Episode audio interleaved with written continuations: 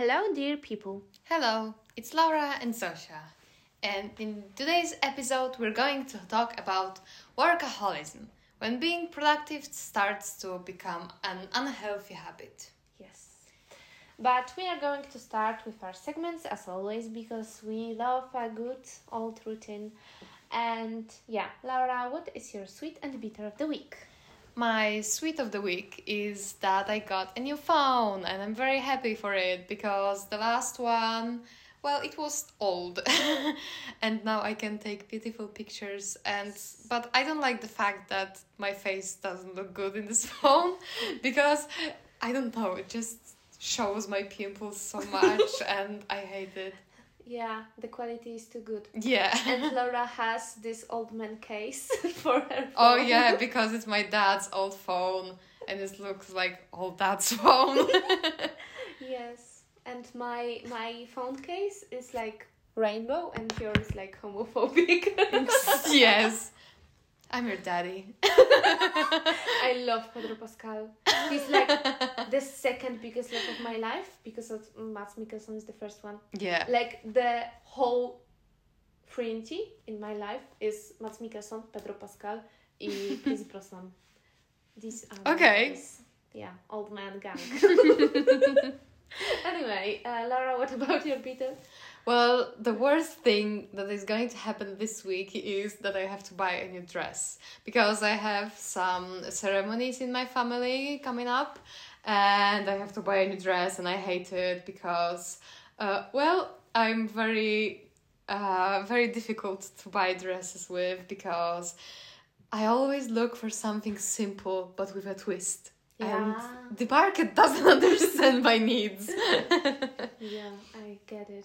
And I'm also looking so ugly in dresses. I actually tried to wear a dress today. Mm-hmm. And I, put on the dress on me. And I almost cried.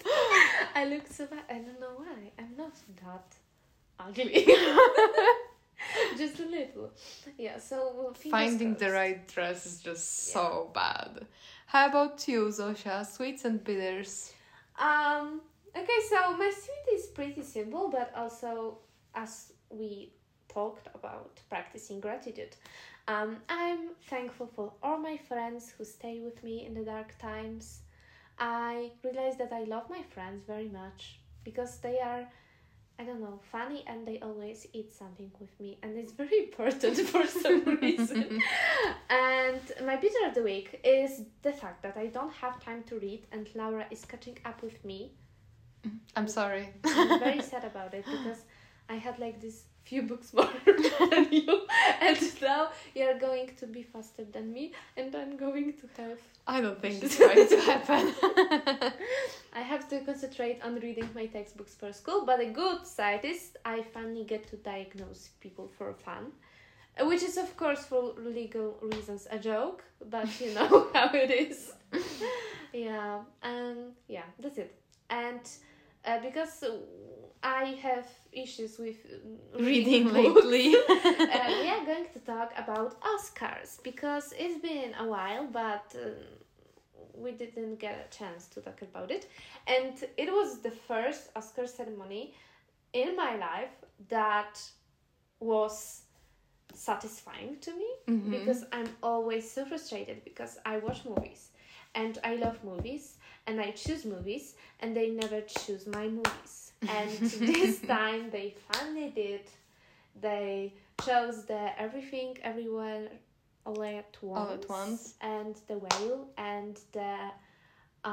what is the English title? Okay, so the title is All Quiet on the Western Front. Okay, sorry. And I wanted this movie to win the Best Pictures category because of how beautifully the monstrosity of war is shown in opposite of the beauty of the nature. You have to watch this movie just for the pictures because they are so... Or maybe read the book. No, because what about the pictures? Stupid. And also the music. They want the music part, and there is not a lot of music in this movie, but there is this like very characteristic sound, like dun, dun, dun, mm-hmm. which is played very often when the camera shows the main actor face, mm-hmm. and it brings so many emotions to you, mm-hmm. and I was so glad that other people felt that as well, and it's not just me, because I haven't watched this movie, but me and Zosia watched The Whale in similar time. Yeah. And I loved it. I loved the story which was told there about how you can reconnect with your daughter and how you can fight yourself, your overweight, how you see your grief. And I loved how it was corresponding with the literature, how he was the whale, but he was also the captain, and he was fighting in himself. Yeah. I loved it. It was so great, so emotional. And I really enjoyed it. I felt like it was the movie, yeah, perfectly fitted for me. And I love that it used to be a play, because, I don't know, I loved it in the movie, and so few actors. I love when it happens, when it's just a little amount of actors, and that's why I also love going to the theater. So yeah, The Whale was very special to me. I loved the mental issues mm-hmm. That were shown in this movie so well. The binge eating problem, which is not talked about much, like mm-hmm. it's part of the eating disorders that most people ignore. Like a lot of people think that eating disorders is just when you are skinny and have anorexia or bulimia and you are not eating or eating and throwing up, but the part when you are eating and you cannot stop eating even if you want to, because you have like this voice in your head that says you have to eat, mm-hmm. you have to eat, and even though it makes you sick, you are still eating. It's so, I don't know, everyone is silent about it, and this movie, like the whole movie was silent, like it was not loud, but it screamed mm-hmm. that the binge eating is a problem and we should never ignore that. And also the relationship between the father and the daughter was just so hard, like, you know, we all felt bad for him, yeah, but at the same point, yes, we yes. could see her yeah. point of view. Like, she was so mean, and you wanted to hate her, but you had to understand that she lost her father. Yeah, her father. Like, he kind of deserved this behavior yeah. at the beginning, because she never got a chance to tell him in the face how much she hates the fact that he left her. Yeah, yeah, it was really intense. It was a beautiful movie, and yeah, it deserved the Oscars. Brendan deserved the Oscars, and I wish that he would play in more beautiful and deep movies from now on. Yeah, as he's back. And Sadie Sink played so good. Yeah, like she did a great job. She's becoming such a big mm-hmm. actress, and not a Stranger Things yeah. kid. It was really good, the performance of her. She's so beautiful. I love her. Anyway, today's episode is going to be about a workaholism, and it's a topic that's close to us because we are both workaholics. Yeah. And so we want to put the disclaimer that we were researching the topic, and everything we say here, we say with the knowledge that it's not easy to make changes, yeah, and sometimes you just don't feel the need to make changes. However, we would like to show you and ourselves that it's not safe to be a workaholic, mm-hmm. because even though we have some kind of weird cult of work, yeah, and people often say that they are workaholics, and the bosses are like, yes, fantastic, mm-hmm. he's going to work every second of his life, and he will. Yeah, and how workaholics are usually looking down at the other people that are not doing that much as they are doing. Yeah. Because that's actually scary. Okay, so for people who do not know, workaholism is in general working excessive hours beyond workplace or financial requirements, and thinking about work all the time and lack of work enjoyment. And it's the fact that we should never underestimate the impact of workaholism, because it is, and we should always remember that, an addiction. And addiction can ruin people's lives. For example, alcohol, drugs, of course. But work has a huge influence on our physical, our mental being. And also, well, when you're working too much, you're not spending time with people who you love, and you're becoming a different person who constantly talks about work. And it's tiring not only for you, but for the others. It's important to tell that workaholics have poor physical health, as we spend most of our time at work and we are constantly under huge pressure. And it's not only the pressure of a boss, but we are putting this pressure, enormous pressure, on ourselves. Yeah. And workaholics develop medical problems, including high blood pressure or physical pain. And well, when we are busy working, we usually neglect all those symptoms, right? Our high cortisol level, which is like stress enzyme, right? Yes. It's also not good for us. It's not. And you know, the stress influences our mental health, and being stressed all the time results in us having developing anxiety, for example, getting easily irritated or mentally exhausted.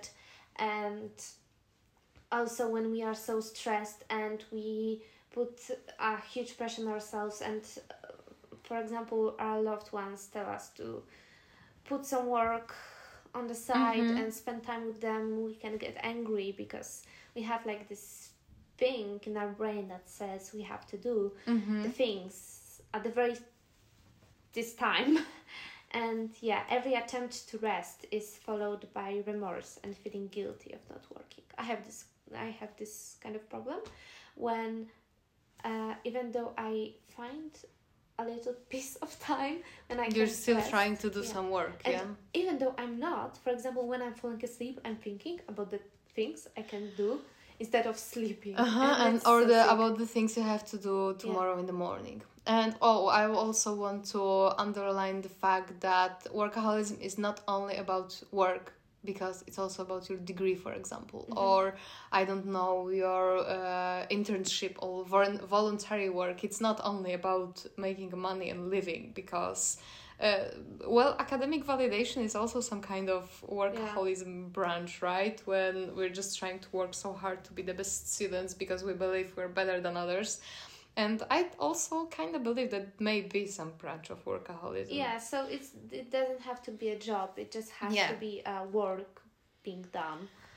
So we collected 10 signs of workaholism, and you may answer those questions, or we may answer those questions, right? Just to prove, because we know we're workaholics. I'm so sorry about that. And also we will put those questions on our Instagram, so you can check them out after the episode is out. And you can check if you're a workaholic. I hope you're not. Okay, Laura. Is work the most important thing in your life?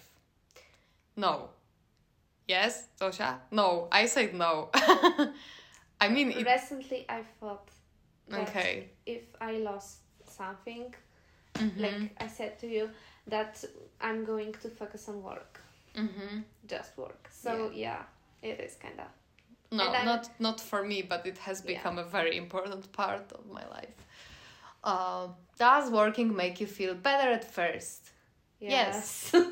I feel so proud of myself when I do something and I finish something. Yeah, but only at first, because then I have like this feeling that I have to do the next thing. Yeah, the first thing in the morning when you do it is just done, and you're happy, but then there are 10 other things and well... And do you need to spend more time working or get more done to feel better? I don't know. It depends. When I'm feeling really sick with, I don't know, my depression, then maybe not. But when I have like these feelings correlated to, I don't know, friendships or something that I lost, then maybe, yeah, putting myself into work can make me forget about the problems. Yeah, with that I can agree. I can see myself in it. But I don't know, sometimes when by the end of the day I'm doing the checkup list in my mind, what did I do? And I'm happy with myself when the list is long. Yeah. And so I guess it may be the symptom. Yeah, it might be. Do you feel uncomfortable when you are not working? Yes. Yes. Especially during holidays. And that's sick, because I have all the time in the world. I can read all of the books, watch all of the movies. I can go out. I can, I don't know, leave. And then I'm thinking, what am I going to do? What am I supposed to do with myself? And I'm always trying to find something which I can do for uni, for example. That I can read a book, or, I don't know, I can make myself a new timetable. We are so sick. So many red flags. You. Do you debate with yourself or people close to you about whether you're working too much? Oh my god, yes! I'm not talking about it with other people. No, only on podcast. But with myself, yeah. Mm-hmm. But then I'm telling myself to shut up and go back to work. We have a problem. We have a problem. Okay, have you tried to cut back on how much you work but failed? No. We have never even tried. No. Like I do something like that I'm cutting back off work, but I have this friend and she's in the same situation as me. We're writing the same thesis, and sometimes she asks me, are you doing the thesis today? And I say no. And she says, oh, okay, so I'm not doing it too. So it's a free day, it's mental health day. And that's when I can cut back, but only if she tells me that she's not doing it too and I feel better about myself. No, but... it is the red flag. Remember, when we resign from things, it's resigning, it's cutting back. For example, when I couldn't do Japanese, I just resigned. And it was kind of healthy, because I knew that I don't have time and I just can't do these things. Of course, then I found... Laura! I'm sorry, it's my mom. Okay. Hi, mom. Okay. Do you have internal pressures to continue working? Yes. Yes. But it's kind of, well, we are young and we need to work in order to get experience, in order to get a better job, I guess. In order to stay alive. Yeah. Yay, capitalism. Woohoo, you really popped up today. Do you have random thoughts about work when you are not working? All the time. Yeah. All the time. Literally. Just not when I'm fully distracted with something. Yeah.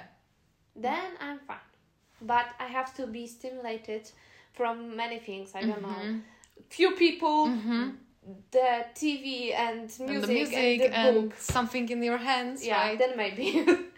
And do you work to the point where other parts of your life are struggling? Do you ignore the negative consequences of spending a lot of time working? I've never done it very hard way. Like, I'm not going home because I have to work. But sometimes I'm like, wait, I need to finish it. And then I'll do the dinner, even if my boyfriend's starving. But I always want to get things done. I often resign from meeting up with people because I have too much work, or I know that I'll be too tired to work after that. So, yeah, I do sometimes. And maybe my social life is struggling. I don't know. Do I care? Feeling a void. Is there something that work is compensating for in your life that you think is missing? A father. No, I think a lot of things, yeah.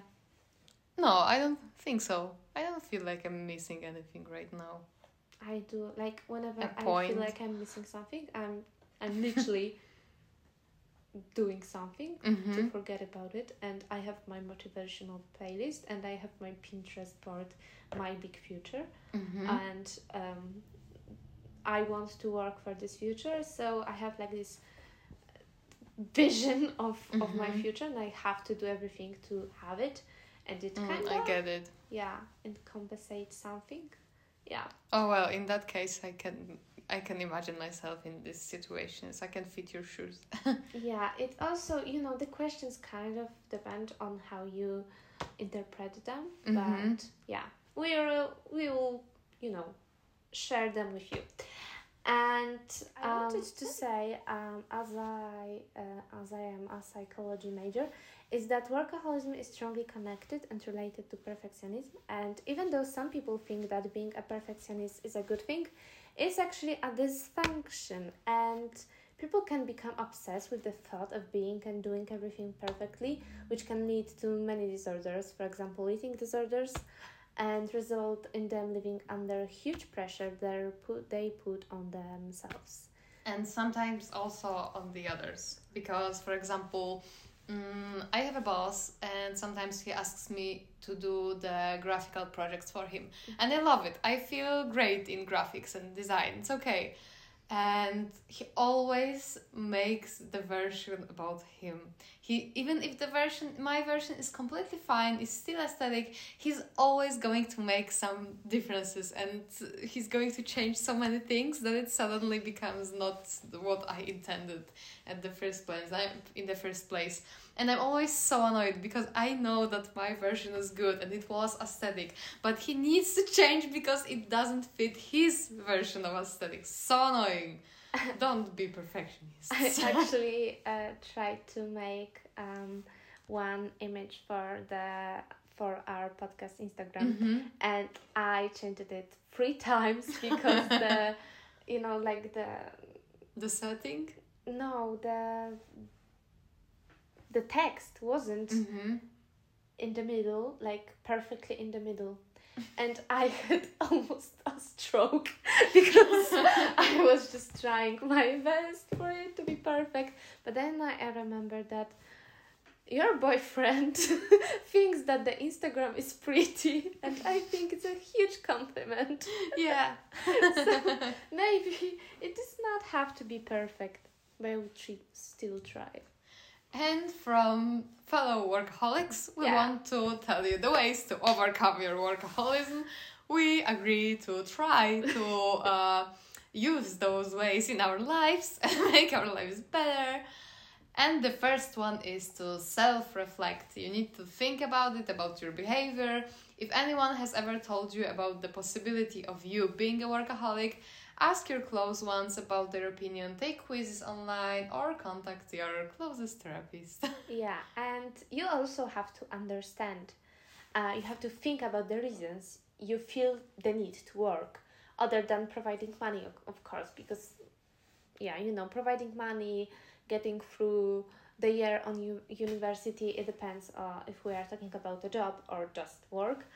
And the reasons can be different. Like, for example, it can be perfectionism or higher self-esteem or status or avoidance, something like you can use work to ignore your problems. Or just satisfaction. Maybe your satisfaction is sick and you should change your satisfaction to something else. Sorry. Laura, what else? And then you need to set your priorities. You need to think what is most important for you. Your degree or your mental health or your friends or your family. And also which part of your job is the most crucial and the one you want to achieve something more or just become better in it. Yeah. The next thing is to set limits, set boundaries, as I love to repeat that. You have to be hard on yourself as you are starting. Because you're kind of working on yourself, but don't be workaholic in it.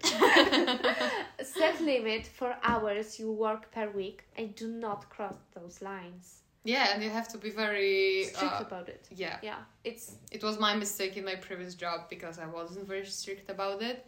And the boss was just throwing work at me when I wasn't at home, and I felt very bad about it. And it will be hard because it's getting out of addiction. So yeah. Yeah, be prepared for that.